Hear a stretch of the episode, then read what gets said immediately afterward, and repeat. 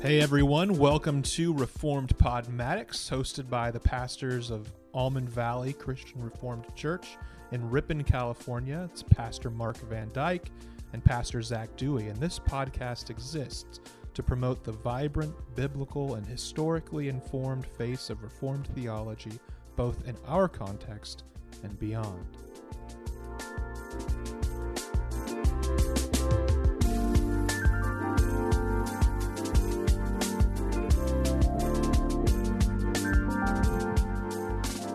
Hello, everyone, and welcome to episode 15 of Reformed Podmatics. I am Pastor Mark, And I'm Pastor Zac. and today we are starting a new venture here on Reformed Podmatics, a new series of podcasts that we are calling Pastoral Disagreements. Yes. And uh, during the series, we're going to talk about some things that we, uh, Zac and I, actually disagree about. And um, of course, the reason isn't just to stir up dissension among us so that uh, we have to get our, our word out there publicly about what the right way is, almost opposing the other side.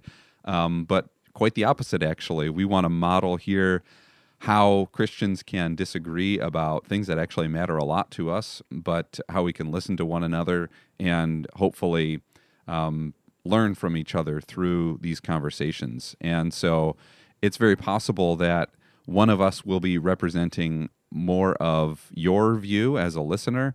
And if that's the case, hopefully this will prompt you to listen to the other's side as well. Yeah, I would say that something that Mark and I have worked on ever since I've been here uh, for the past three years. He's been here for a little over four. Is trying to speak as a unified voice uh, about different theological things, and there's a lot that Mark and I do agree on. I would say the vast majority of of important issues we see pretty much eye to eye on in lots of ways.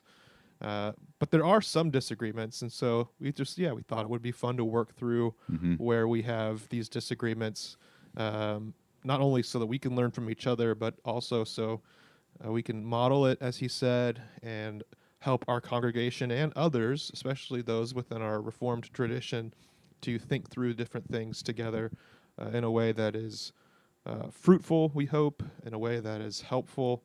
And in a way that really causes people to think deeply about things. Yeah, when we talk about disagreements, I would guess that some people would hear about that and think, "Oh, there's a disagreement between the pastors," and uh, Yeah, 2020 for sure. yeah, maybe because your experience has been that disagreements are bad and people should get along, and when people disagree, then that's conflict, and hopefully will show that a disagreement doesn't isn't actually a conflict necessarily. Um, certainly, these are things that do matter to us, but at the same time, I'm sure that you'll find over the course of the series that these are more peripheral kinds of things, and what is central is still very much agreed upon. Of course, not just the gospel, um, but many reformed distinctives we agree very, very much on, and even some of the more peripheral things as well. We we see very uh, similarly also. And so today's topic is going to be this issue of what is called high church or low church worship. And it's not it's not just worship really, um, but there are congregations in Christendom throughout the world who would be called more of a high church congregation, and we'll unpack a little bit of what that means. And then there would be others of more of a low church tradition. And so we're going to start with some definitions of what we're talking about, even when we mean high church or low church. And I'm going to be representing more of the low church view. And um, I, I would say that both Zac and I probably we're probably good with a blended uh, worship style and so forth. Yeah. But um, he he coming out of more of the Anglican high church tradition when he arrived at Almond Valley, and me having grown up in a very low church, um, what would be called a seeker sensitive congregation in my youth.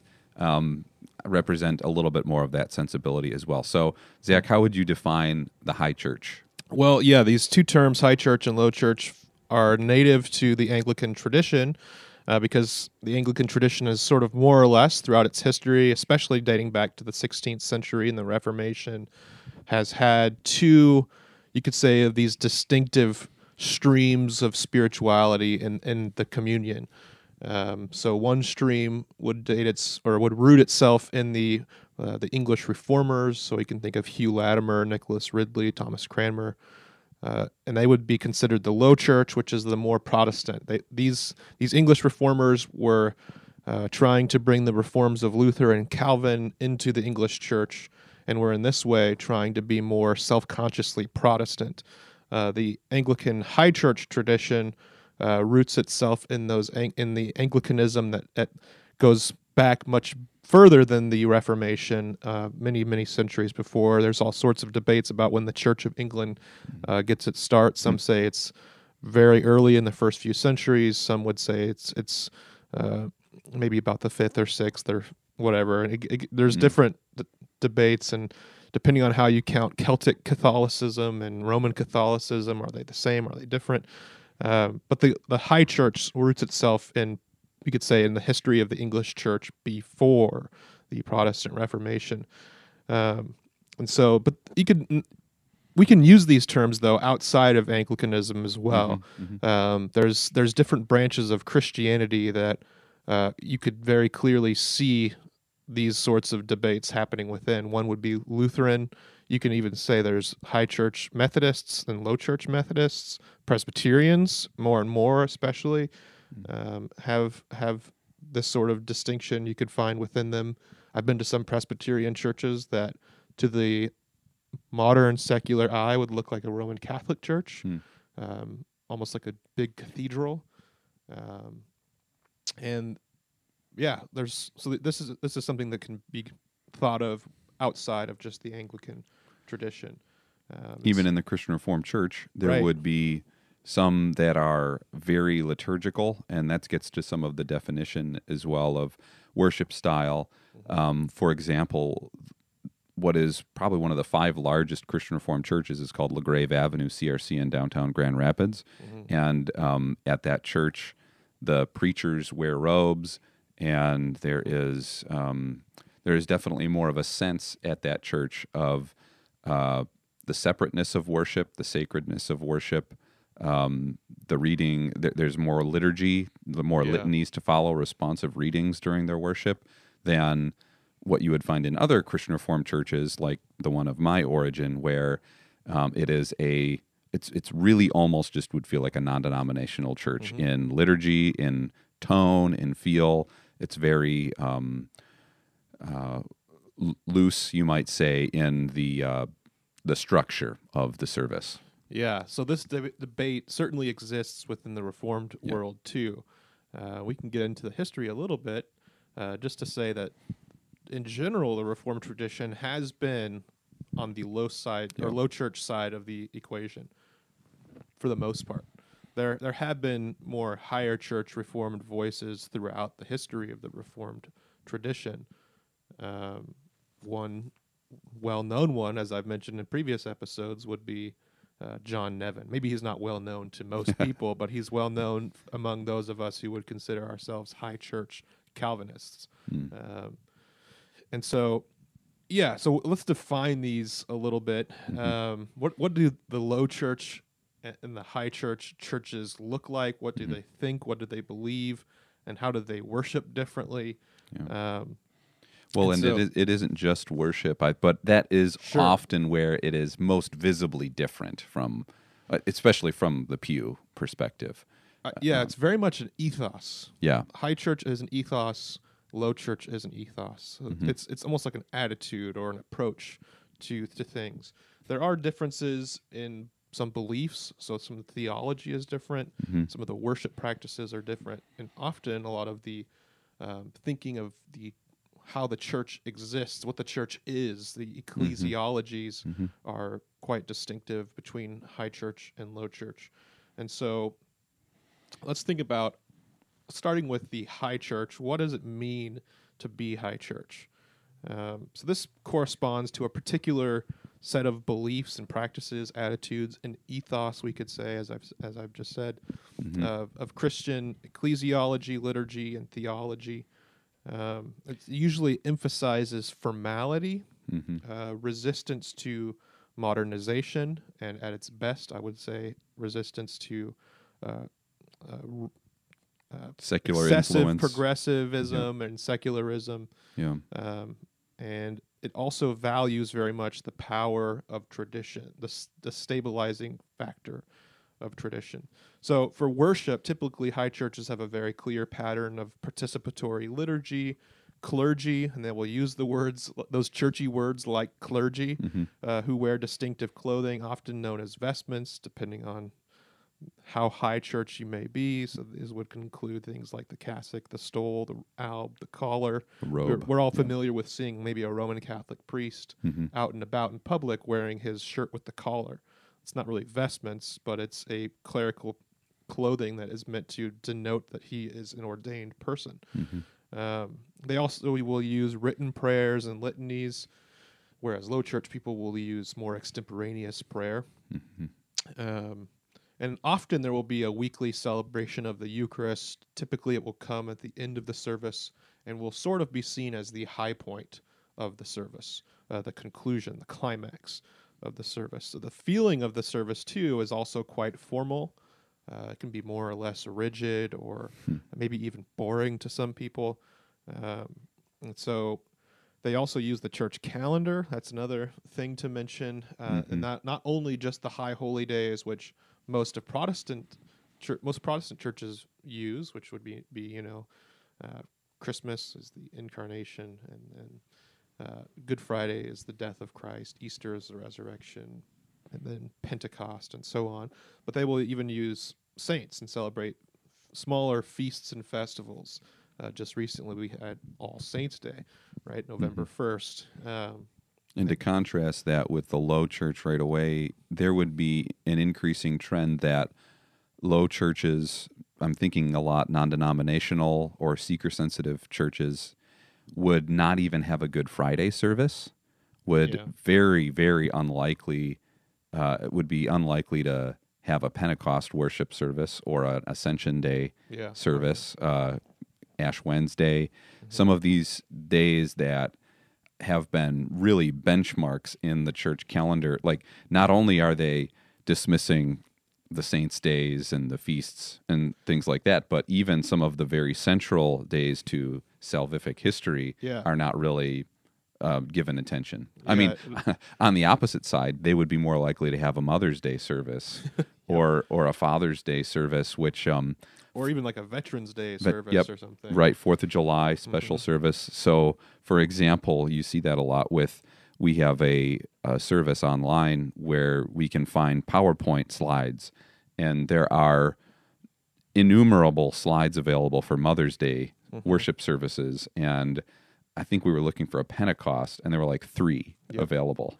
Yeah. And so that that shows the low church's value on the church calendar Mm-hmm. and how it is very very impacted by people's schedules by more of the secular calendar to be quite honest. Yeah, so in the in the high church tradition, typically if you follow the calendar calendar a little bit, you follow all of it, right? Hmm. Um, and so it becomes a maximalizing sort of Mhm. thing. Um, you don't just celebrate Easter and Christmas. You're going to celebrate Ash Wednesday, which leads through the Lent season, Mhm. and then gets to Holy the, the Holy Week. So you have Palm Sunday, and you have Maundy Thursday, Good Friday, Holy Saturday, and then Easter morning. Then you have Easter Tide, Easter season, Yeah. uh, and then you have uh, yeah the Ascension, and you have uh, all of all of the other other dates. You have Yeah. Advent as well. You have Pentecost. Sorry, I skipped that. Mhm. Um, so you, it's a very full calendar, uh, and so usually you follow all of it instead of reducing it down to uh, just a few things. And this is often seen even in the colors in the sanctuary. I Yeah. my education was in a Missouri Synod Lutheran church, which was very. Uh, it wouldn't be the most high church congregation, but the reverends wore vestments when they led mm-hmm. chapel, and definitely the sanctuary colors would change based on the different church seasons that it was red for Pentecost, purple for Lent, and so forth. So um, you you could walk into a church and just visibly see, very likely, um, if this church really values the church seasons or if it's um, sort of more of a week to week worship service. Uh, Yeah, and one of the other things you'll catch right when you walk into one of these churches, and this is largely one of those things that you know it when you see it, because you will feel a sense of awe often. That's what many of these churches are designed to make you feel. Um, you will feel the reverence, and often, so I, I in seminary I was going to, uh, yeah, an Anglican church in downtown Orlando, uh, Cathedral Church of St. Luke, um, and I, before this, I grew up low church, um, and I've shared my story a little bit on this podcast already. But uh, you would come in, and most of the time before the service, it was quiet. You could Mhm. hear a pin drop. Mm. People often would pull down the kneelers, and there were kneelers, and they would be praying prior to the service starting.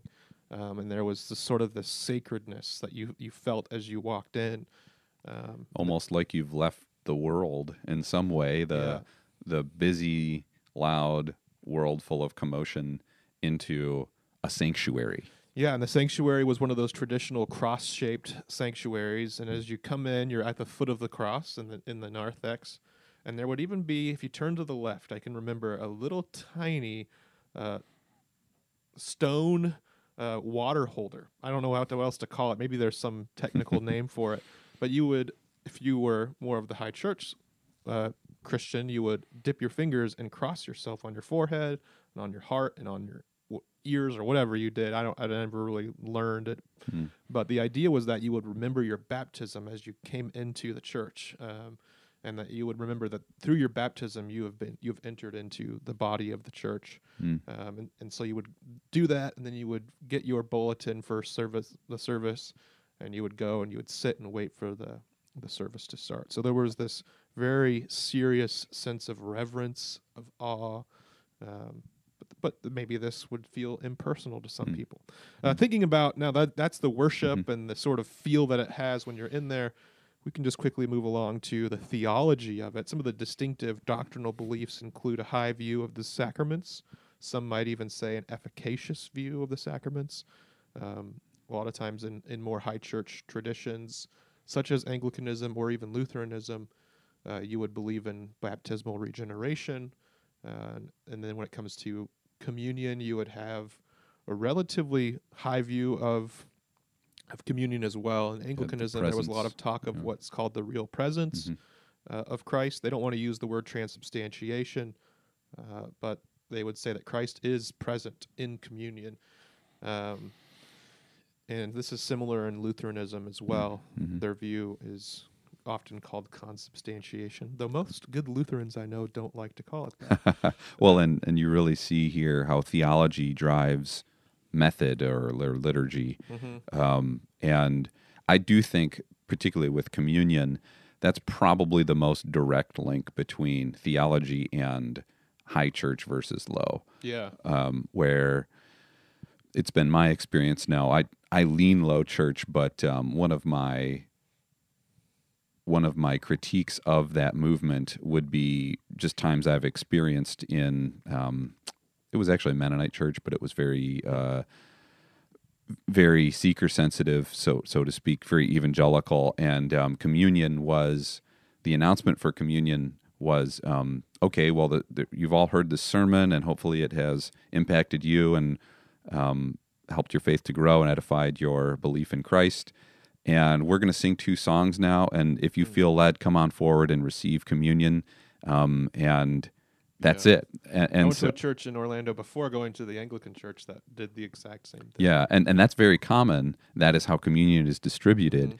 And so it's up to you. And it It's remains just- a private act. Right? Yes, it's very private. And even when the person is actually taking the bread or the wine into their hand, um, nothing might even be said. It, it might just be that they walk forward and Yep. pull the bread off the, the loaf or are given a, a wafer or something and they just eat it and then drink some some wine or juice and then they just go back and nothing is even said to institute or or um, distribute the sacrament and so that would be the lowest of the low Yeah. view Yeah. of communion because it's then up to the individual to interpret kind of what they're even doing i would Yeah. say and so that i would say that would be a critique of the low church view whereas in maybe a catholic church or a high church anglican high church presbyterian Mm-hmm. there is very clear teaching going on of what we are doing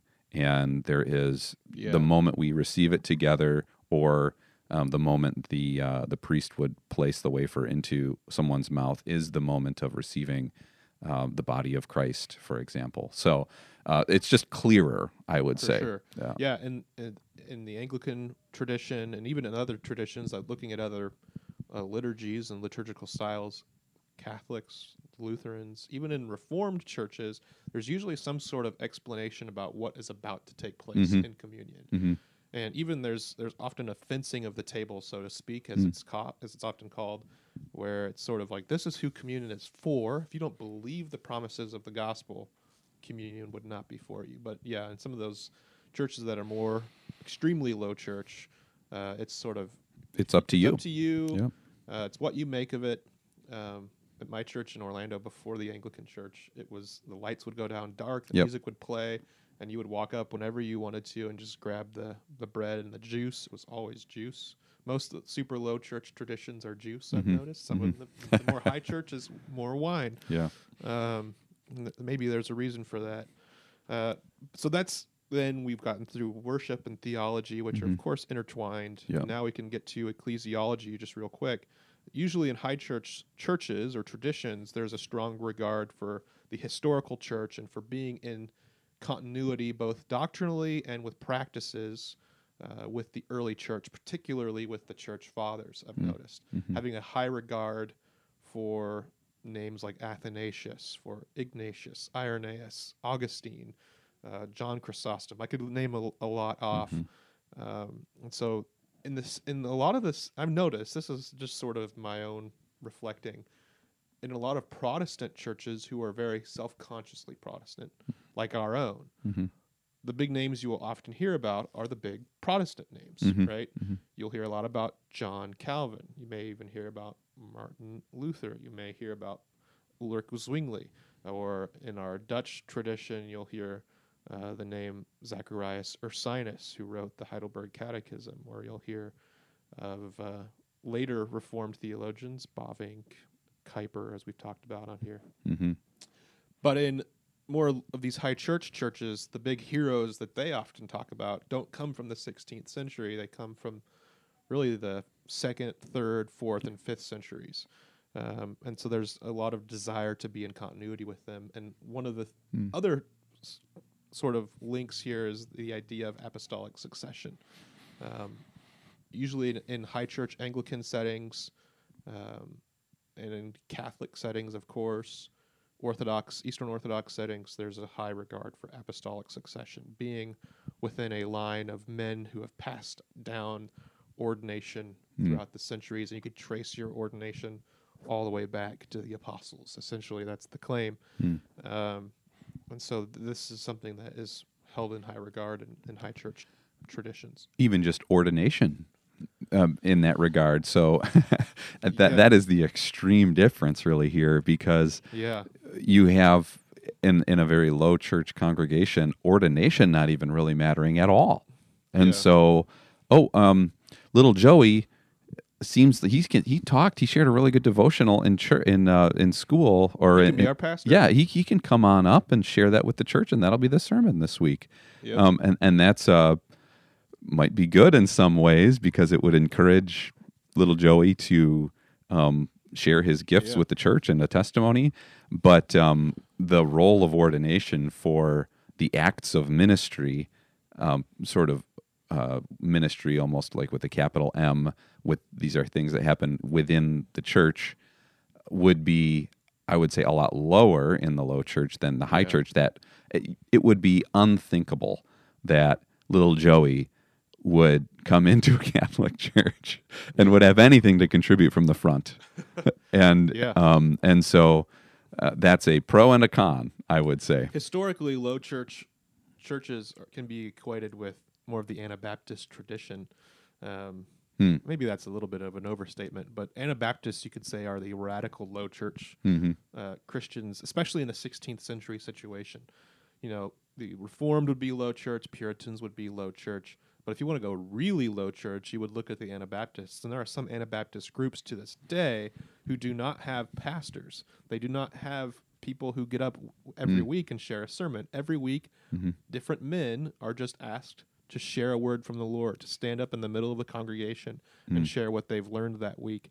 And so it's not just one sermon, it's just different people standing up and sharing. And that would be definitive for the, the low church Yeah. movement. That's a great I think example. Brethren, um, Church Yeah. of Christ, some of those Yeah, do Plymouth that. Brethren, I think, is what this one was. Yeah, and so that that's another example of a, a difference in theology leading to a different practice. And so, Mhm. uh, yeah, obviously, ecclesiology, that is the theology of the church, will be quite different um, between high and low. And so, uh, maybe getting into more of a definition for low church, this is generally.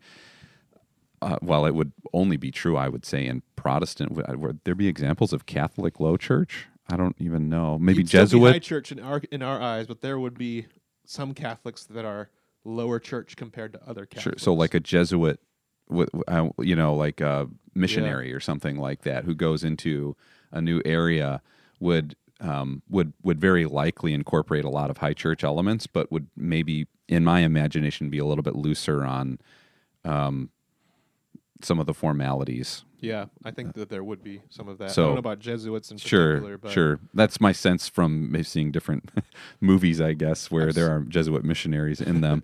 uh, so maybe that's not totally accurate, but um, that's my understanding a little bit. But in general, these are Protestants. These are particularly non-denominational. I mean, that's almost in their name that they would want to distinguish themselves from any denominational lineage by you know, it's not as though Grace Church of Stockton, or I'm just making one up, um, that that they call themselves Grace Church non-denominational congregation. But um, if one were to ask the pastor, "What denomination are you a part of?" Uh, I would guess such a minister would very proudly say, "We are not a part of any we're just denomination." Christian. That's right. And so um, that has obvious implications for the worship, um, and they will they'll do their own thing basically in terms of how they plan the worship service. It might be very creative. It might be very simple, um, but low church generally means sort of a distance from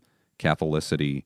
And I think often, this would be the case certainly during the Reformation, was more of a reaction against Catholicism than something that was driven by uh, maybe a positive force of finding place in Scripture where we um, where we shouldn't do those things. Um, it was, is sort of an anti-Catholicism, to be Parts honest. of the Reformation, for sure. Yeah. Yeah. Other parts, maybe not so much. and even still today, uh, to be honest, there would be an anti-Catholic sentiment probably Right. among. I'm thinking of like some non-denominational people who really want to appeal to ex-Catholics, and so they don't want to do the things that the the people used to do at church because Yeah, uh, that that is Catholic. yeah right or it feels too rigid too stuffy too impersonal maybe would be the accusation which may or may not be true but that would be part of the reason for a low church congregation doing things in a very loose way. So um, some of the examples of things that you would see in a, a low church would be um, less emphasis on the liturgy itself. Um, so, uh, for example, the worship service would start with, um, "Hey, every, everyone, how you doing today? I hope you're having a great week. We're so glad that you could be here." Um, that's a little bit of how our worship service starts. Um, less of a biblical or traditional call to worship, and more of an invitation or a welcome that's off the cuff. Yeah, usually in an Anglican situation, it would be an opening sentence, which is a basically a technical term for just an opening scripture verse. Okay, right, yeah, and so that may or may not be scripture. Uh, it usually isn't in a in a low church setting. It's more of a welcome to my home almost sort of feel, um, which can be really great, um, particularly if somebody is walking into church and they have not darkened the door of a church building in 30 years. That can really help somebody to feel welcomed if if there's this sense that we are glad you're here and we're going to say so and um, welcome you like we would welcome our friend. Yeah. Um, and so that that's one of the little things that, of course, through the rest of the liturgy, um, I would say the less formal liturgy there is, the lower the church is. And um, so again, we think of like our own congregation where there is some liturgy, there is a structure to how we do things each week. I have, I, I share a greeting from God. Um, typically, I'll have a scriptural call to worship, like this past week, I used Psalm 95, and then um, a prayer, a greeting that is a, a scriptural greeting from a Pauline letter, uh, Revelation 1. Um, there's different greetings. Um, Zephaniah has a really beautiful one about how God delights in us, um, and and so there's that greeting. In a we're sort of a blended church, but in a very low church, you're not going to have that greeting, that sort of marking point of saying the worship has begun, Yeah. because it's welcome everyone. Um, let's stand and worship God together, and then the the songs just kind of start and it it flows into the worship service instead of saying it now.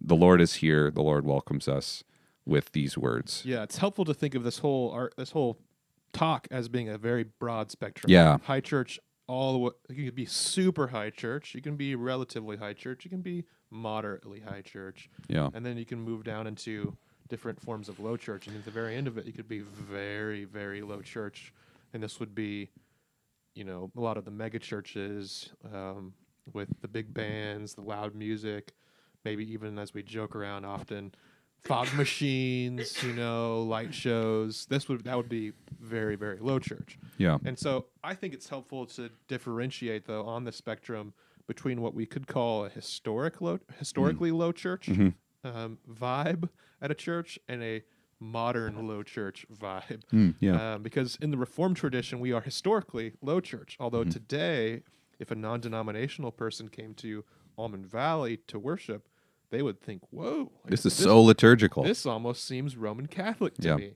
uh, because there's these different liturgical features that are quite clear. Uh, but in the grand scheme of things, historically, our church would be much more on the low church end of the spectrum. Yep. Yeah, and that might even surprise some people from our own church who are listening to this podcast that that we would be less liturgical um, because um, much. If we talk a little bit about the default mode of the American worshiper, um, much in the same same sense that the default thinking is Arminian. I choose God. Um, I make my decision to follow Him, and the default worship is probably more low church because institutions do not have the same clout or weight that they do in American culture that they would in um, a nation which has a lot more Catholic background uh, or uh, Eastern background, Middle Eastern, um, African as well. I mean, there are uh, traditions and liturgies of life and um, different uh, expectations on how somebody will act in public. Um, there are very clear cultural values in a lot of these other nations that have really been deconstructed in American culture. And so the default would move more into low church, and sort of that's where a lot of people would find their comfort zone. Yeah, I've heard interesting stories. I don't know if this connects to that very much, but interesting stories of missionaries. I have a friend who was a missionary, started out as a Baptist missionary to, to East Asia, um, and was having a very hard time uh, sort of gaining momentum, you could say, in his missionary work and evangelizing and planting a church that he was working with. Uh, but then over time, I don't know the exact story here, but would become an Anglican um, and started you know, trying to really plant a more high church church in, in Asia, and it worked quite well. And he Interesting. he didn't know why until he had to think about how the Asian people worked and how the liturgy seemed to affect them better than a low church Americanized evangelical get the guitar and the drums and the uh, have the fun hip pastor up there um, Wear clothes that everyone else is wearing. right Yeah. so it, it the more high church uh, sort of evangelism he was doing I guess or church planting he says to this day worked much much better. Was more effective. Well, that's a perfect example of how the default mode in America is comfortable equals low church, comfortable equals um, uh, seeker sensitive, seeker uh, oriented, I would even say, worship. Um, and that not even being true in other cultures where um, often people are hungering for more of the transcendent, more of the more of the liturgy, quite honestly. Um, and so, uh, other low church sorts of um, distinctives would, I think, one of the positives in it is that it is going to be more repeatable at home. So the the songs that one would sing in more of a low church setting are songs that they're going to gladly listen to while they're driving around in their car or when they're washing dishes after after dinner. Now, of course, people could listen to hymns from the high church setting and I do do. that. yeah, and, and and some do, but I would say generally it would be um, well more popular, and, and I mean that in the musical sense, more poppy. Um, that the music that somebody hears in church is going to be a lot like the music that they would listen to uh, in their own for their own enjoyment. In, that is Maybe maybe, like, other secular music. Yeah, sec- a lot of Christian radio songs, and and the the point of that, I, I think that originally there was probably a theological reason for that. That um, there's no divide between the secular and the sacred, and so uh, there is a sort of a redemption of popular music by by making worship sound like the music that a lot of other Americans listen to anyway. Well, I guess you could say that that's a good point because uh, in, the, in the high church traditions, usually what happens at church is supposed to feel very sacred and unique and stays there. Yeah, compared to what happens in daily life. Although, if you follow in the liturgical life of of a high church church, and you're doing the daily office, and you do that with your family, usually. Mhm. Ideally, the husband or the father is leading it, and the rest of the family is responding with the uh, the prayers. Um, and then there's a there's a, there is room for extemporaneous prayer in that, and you can sing hymns or Mhm. even you sing prayers, um, and you you're reading scripture together. So I I could say that it's it's much more to take home and learn in a Mm. in a high church context Sure. than it would be in a low church context. yeah. The uh, I I would guess the uh, borderlines between um, what happens in church and what happens at home are intentionally a, little bit lower. Um, granted, there is that encouragement in the high church to do these things at home. So, uh, point well taken, certainly there. Um, I would even say, though, that some of the architecture and some of the objects in church um, of a high church, if I were to give one critique, would be that this is so special that it can't leave. Mm. And um, that's certainly how I felt being at a, uh, the Canterbury, the cathedral in Canterbury in England, where uh, the Bible was read from this podium that was brass, and so it looked very golden and had an eagle on top, and um, the Bible was huge, and so what that um, communicates subconsciously is this is so much more special than your Bible on your kitchen table. Um, so that that's a little bit of where the low church would see those things and think, no, my Bible that I brought into church is just as good as the Bible that this minister is reading from right now. Um, and uh, you know, with all the gold and all the trappings and, and all of that other stuff, it can make it look like, no, this is a special kind of one that's a preaching Bible or so forth. And so low church sees that and says, um, sort of the priesthood of all believers being a, a Yeah. major um, emphasis there. Um, Sure. Now, of course, what they're trying to communicate in the high church is that God's word is so sacred that it is different than any other book.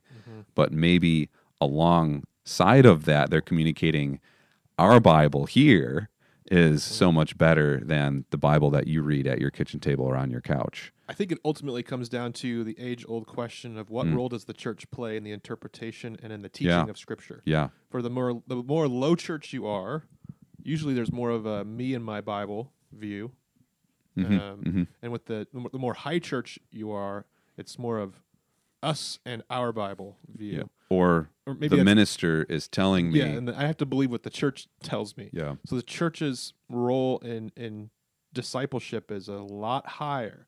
Um, you can't just have a Bible and live on live in your own as a hermit Sure. and, and and have all the right things. There's a good point to that because there's a lot of heresies that have been cooked up by people doing this, locking themselves in a room for nights on end and coming out and having all these new doctrines. Yeah. Uh, the Iglesia de Cristo is a good example of this from the Philippines Mm. um, and others, multiple others too. But the more high church you get, the more there's a sensibility of the church. I need to learn what the church teaches me. The Bible says, Yeah. and there's a lot of good to that. As somebody who's grown up in the low church world mhm. and had a sort of hodgepodge theological uh, upbringing, but there's also lots of problems with that where you can only believe what so and so up on the podium is telling you Yeah. Or you don't have to think. or you don't have to think and as long as you just agree with whatever they say you're good you've checked the box you're good to Yeah. go Yeah.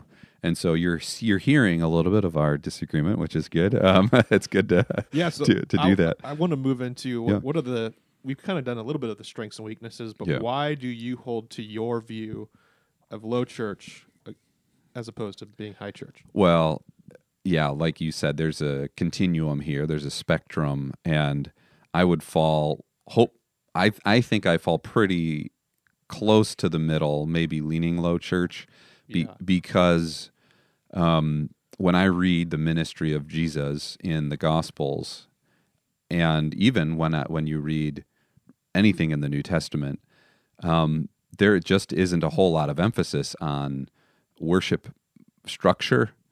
Um, now, of course, there is some emphasis on that when Jesus goes to the synagogue and he's handed the scroll from Isaiah and he reads from it, and so there is that.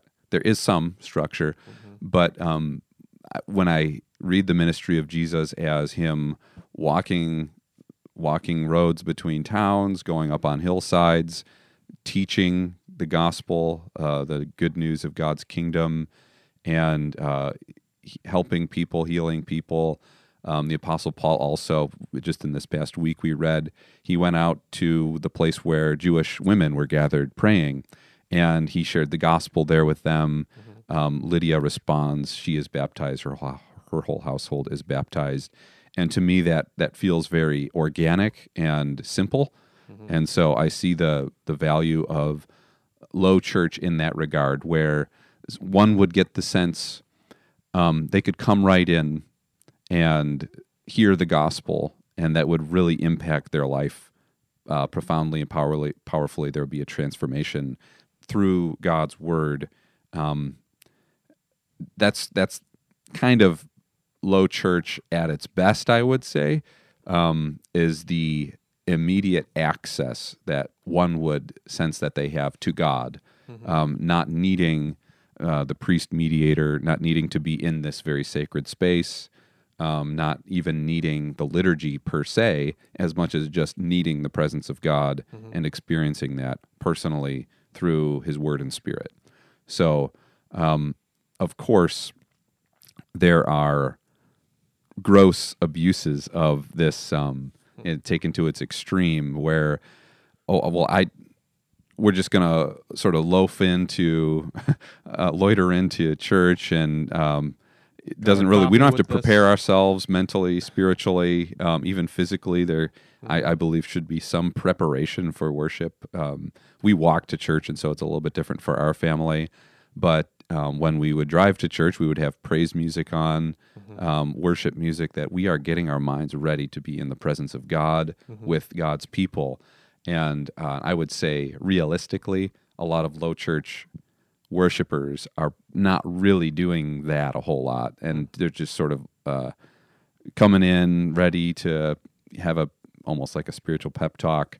Um, and then they're going to leave sort of just I'm encouraged. I got my my my spiritual espresso for the week, and I'm going to go now into um, a very secular existence after this. Yeah, there's a lot of uh, emphasis on come as you are. You know, Yeah. flip flops, shorts, Right. t-shirt, tank top, even whatever you want. You know, God's people. God's our loving God. He's our He's our daddy in the sky. Yeah, he accepts Come you and enjoy just as you are. Yeah, which is, Get is your fix. it is true that God accepts you as you are, but um, well, that He desires to change you though, and to uh, to meet with you despite your sin. Mm-hmm. Um, and and often the low church will will fail maybe to call people out of that ho hum secular uh, life and into the pres the very holy presence of God. This is probably where your high church person would say that you quote the Bible that the Lord needs to be worshipped with reverence and awe. He's a consuming fire. And that's very specific teaching about our attitude in worship. And so that is often lacking in the low church. However, um, I do think that the accessibility of God is is just such an important concept to drive home. So that's where my theology of God's immanence, His presence in our lives, uh, motivates some of our liturgy. Where um, it, if if things border on too liturgical, it will feel like we need that liturgy in order to to access God. Yeah, yeah. I would also think of I can't remember the psalm off the top of my head. This man, I'm sometimes I'm just bad at Bible trivia, um, but it's worship the Lord in the beauty of holiness. This is often a big saying in in more liturgical high church search, churches and settings.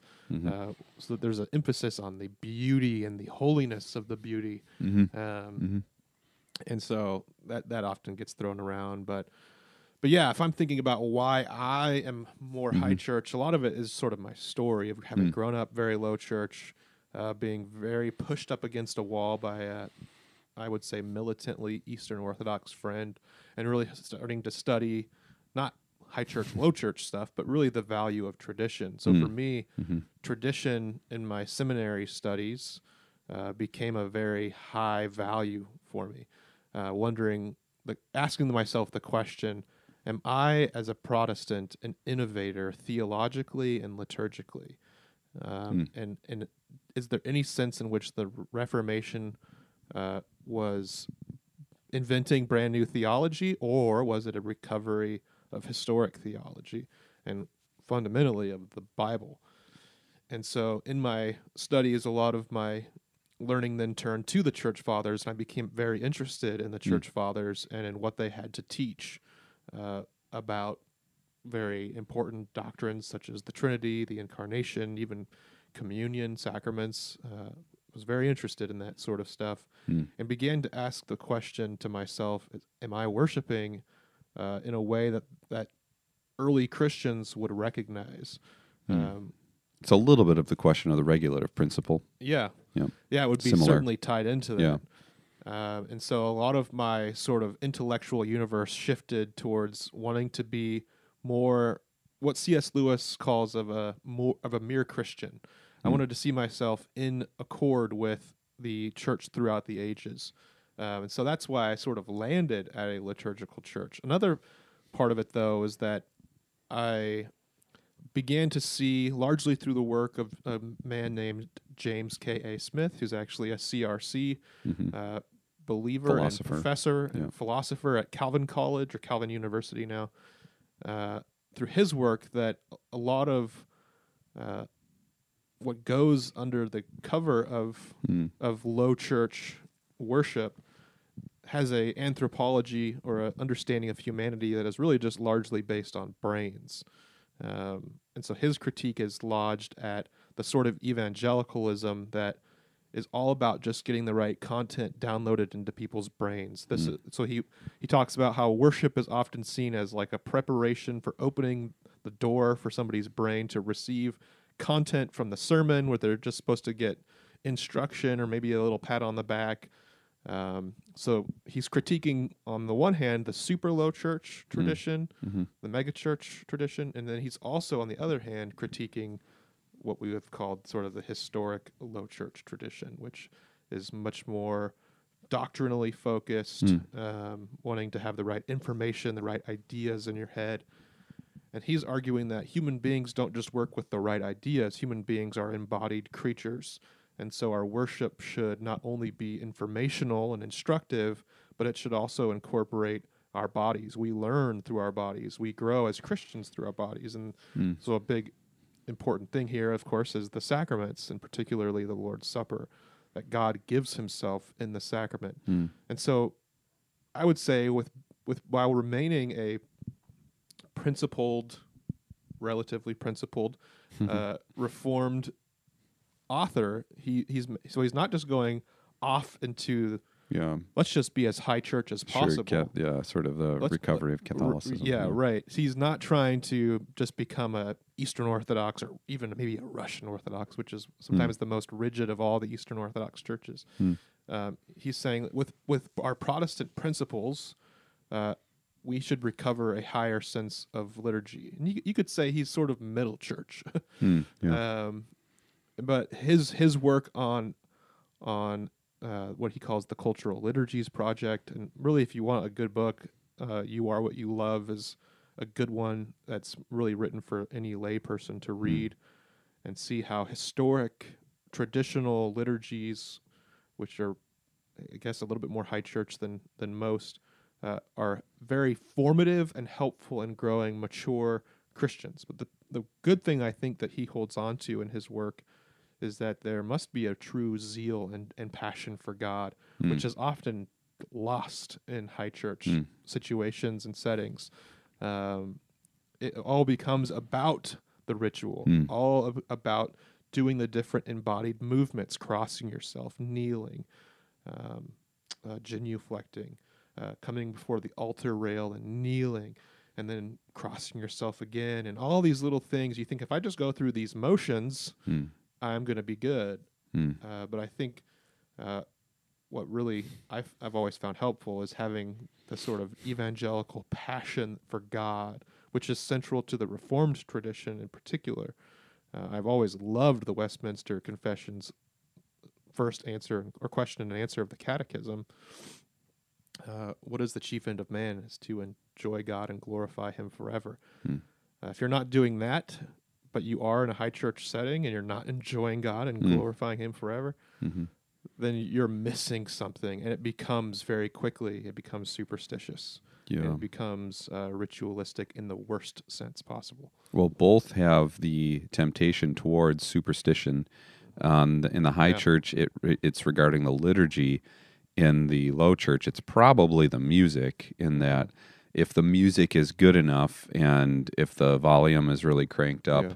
I mean, replace the crossing yourself and the bowing with the volume of the drums, and and it's it's almost as if that can powerfully impact me and create some kind of spiritual experience. It's a, both of them have the danger of manufacturing the presence of God or or an mm-hmm. experience of the presence of God in different ways, but I would say it's still the same problem. So um, that's that's a, a great summary and even corrective for the high church. I would say if I were to cre- critique the the low church view of worship, it's um, one of my my big ones.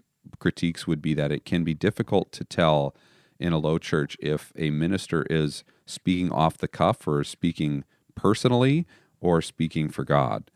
Um, if if one were to go to a Catholic church or a high church, uh, Lutheran or Anglican um, worship service, it is just very clear that what is spoken from the priest or the minister are the words of God, Mm-hmm. and that is that's not just something that is said. I mean, the word of God, thanks be, or the word of the Lord, thanks be to God. But it's something that's also kind of caught. That this is a the the service has begun.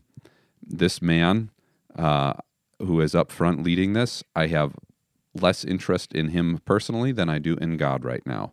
And um, he's not going to be injecting all kinds of anecdotes and stories into um, the worship service, which can kind of blur the lines to me between is it uh, is it this man speaking authoritatively or is he kind of trying to be my friend right now?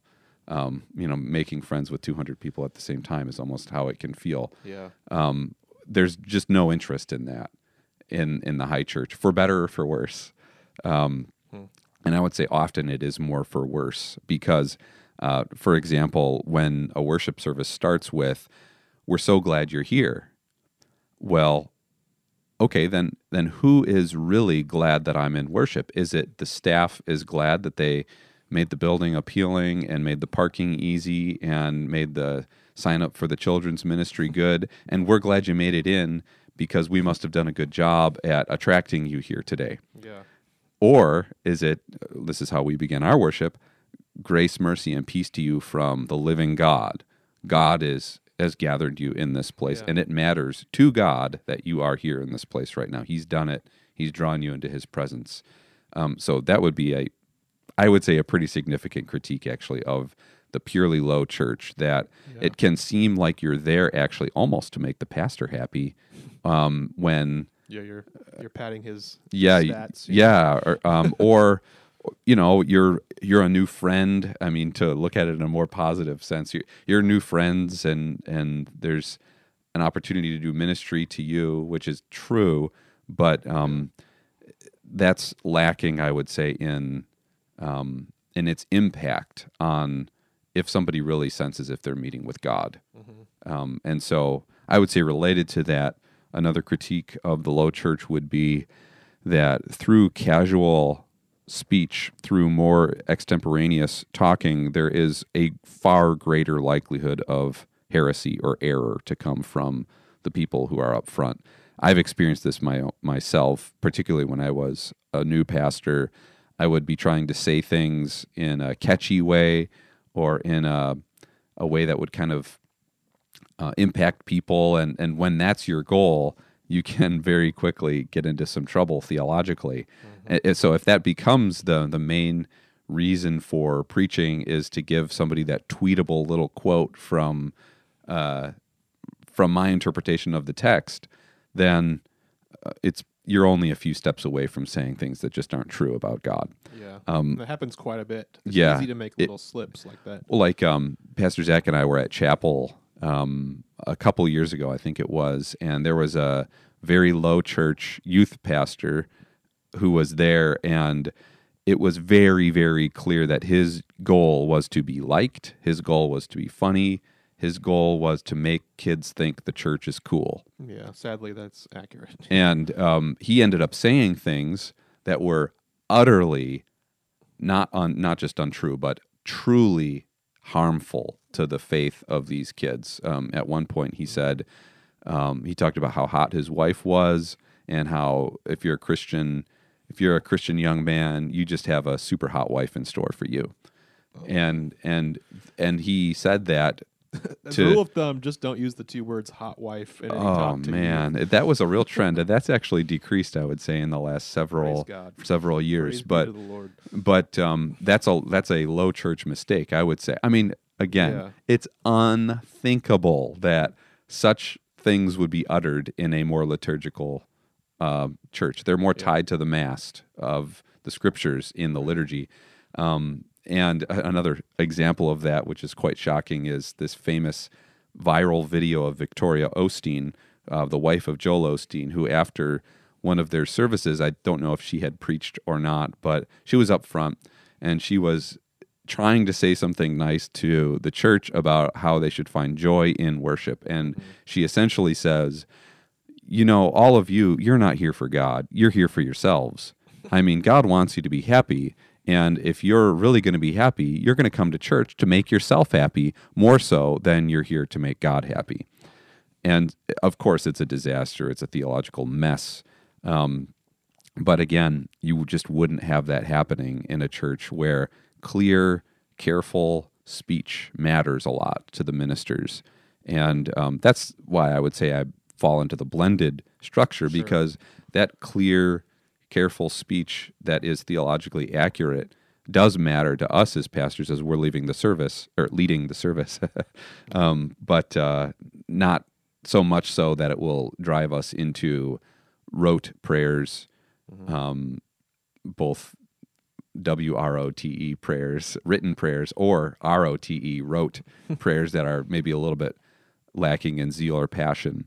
Um, and so I would guess that everyone would have their stories about a time they were at a church and something was said off the cuff um, that was meant to be helpful that actually was just disastrous in terms of um, the theology that was being represented there. Yeah, that reminds me of a story I heard from a really reformed Presbyterian theologian, um, a really solid one named Carl Trueman, who writes about an experience he had. He was back in England, where he's from, but he now he ministers and, and teaches mainly in the states. Um, he was back in England, and he went to an evensong service at an Anglican church. And if you know anything about the Anglican church, especially in in England and maybe the Episcopalian church in the U.S., is that they're both pretty mainline, and you would say theologically quite liberal.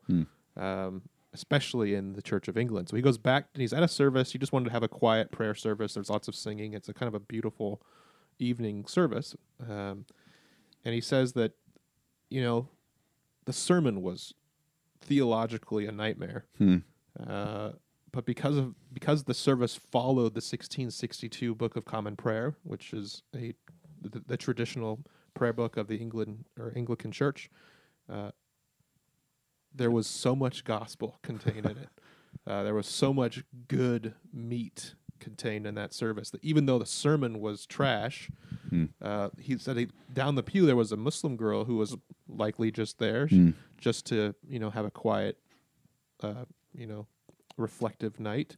Uh, she would have heard the gospel very clearly because they would have had they they confessed sin, you know, and they read scripture, and they read more scripture than most Hmm. most Protestant churches. He makes makes clear most Protestant churches read a, a passage or two and that's it. Yeah. But in in the the older liturgies, they're reading Old Testament passages, New Testament passages, and usually a gospel and a psalm. Mhm. Um, and so there's lots of scripture being read, and so the, even though they're, they're so like in, in a low church with Victoria Osteen being a good example, things like this can be said and it can be it can be nightmarish. Yeah. But and if something but but in a high church, if something nightmarish is said, there's still so much good. It sort of uh, is a safety net for the ser- for, for the sermon and the service. Yeah, and that's uh, a good segue into kind of how we see things playing out at our own congregation, um, whether that's where we are now or where we'll be in uh, other future ministry settings. Um, and uh, I would say we fall into the blended category, and we do have some of those liturgical elements where people will be greeted with grace. And so we, we start our worship by saying, We are about grace, mercy, and peace, receiving it from God so that we would share it with one another. And so if it con- if it starts and concludes in that with those words, grace, mercy, and peace, um, or with with some kind of blessing of peace from God as people get ready to go, um, that could correct any of the sense of legalism, for example, that one might have after hearing uh, sort of a hard hitting sermon on some sin. And, and now that not that that's necessarily wrong, but I, I do agree with the corrective nature of the liturgy. Um, and so I would say, in in sum, uh, after this conversation, that the two streams, the high church and the low church, certainly need to learn from one another, need to value each other and listen to each other. Often, this is not the case. Um, Yeah. Often, the Yeah.